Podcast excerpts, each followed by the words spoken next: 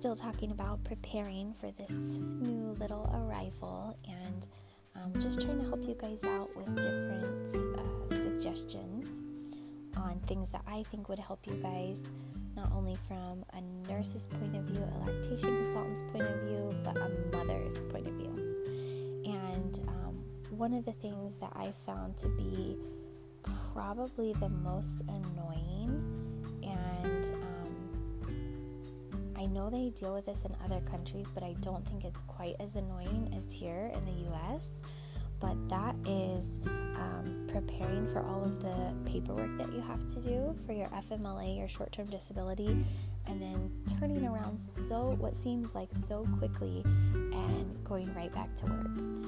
I felt like it was way too soon, and it is really, I mean, compared to what other countries are doing.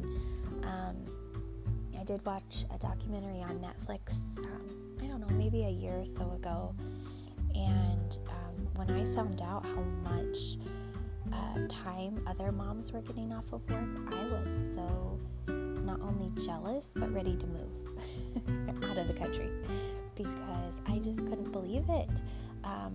For me, for a C-section, I only got 10 weeks off because my doctor took me out of work medically 2 weeks early before I delivered, and I was only allowed off for 12 weeks with my FMLA, and since I took 2 weeks ahead of time, I could only take 12 weeks together, so that ended up, 12 minus 2, 10 weeks off with my baby. And I do think some of that is a state-to-state difference too, and job-to-job, of course, I understand that, but in general, here in the US, we are so quick to turn our moms back to work. I felt like by the time I finally finished all of the paperwork for the FMLA, the short-term disability, got all of it situated, I ended up going right back to work. If you can, really, really, really try to get on top of that paperwork ahead of time.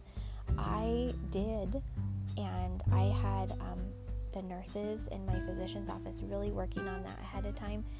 But man, I don't know what it is about those outsider companies, but they make it so difficult for a pregnant woman to just get off of work to spend time with her baby.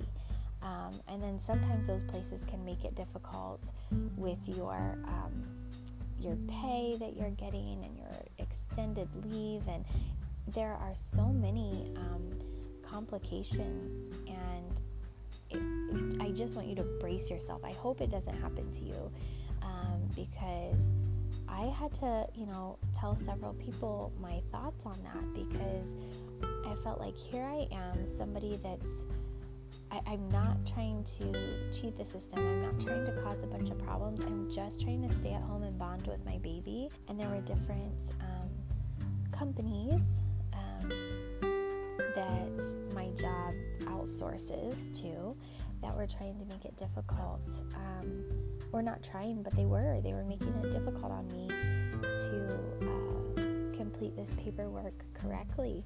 And one of them was trying to even say I wasn't going to get paid because my leave of absence was not for a medical reason, when I tried to tell them that a C-section and having a baby is a medical reason to be on leave. So just really try to have your paperwork, if it's FMLA, if it's short-term disability, whatever it may be, try and have that done and completed ahead of time.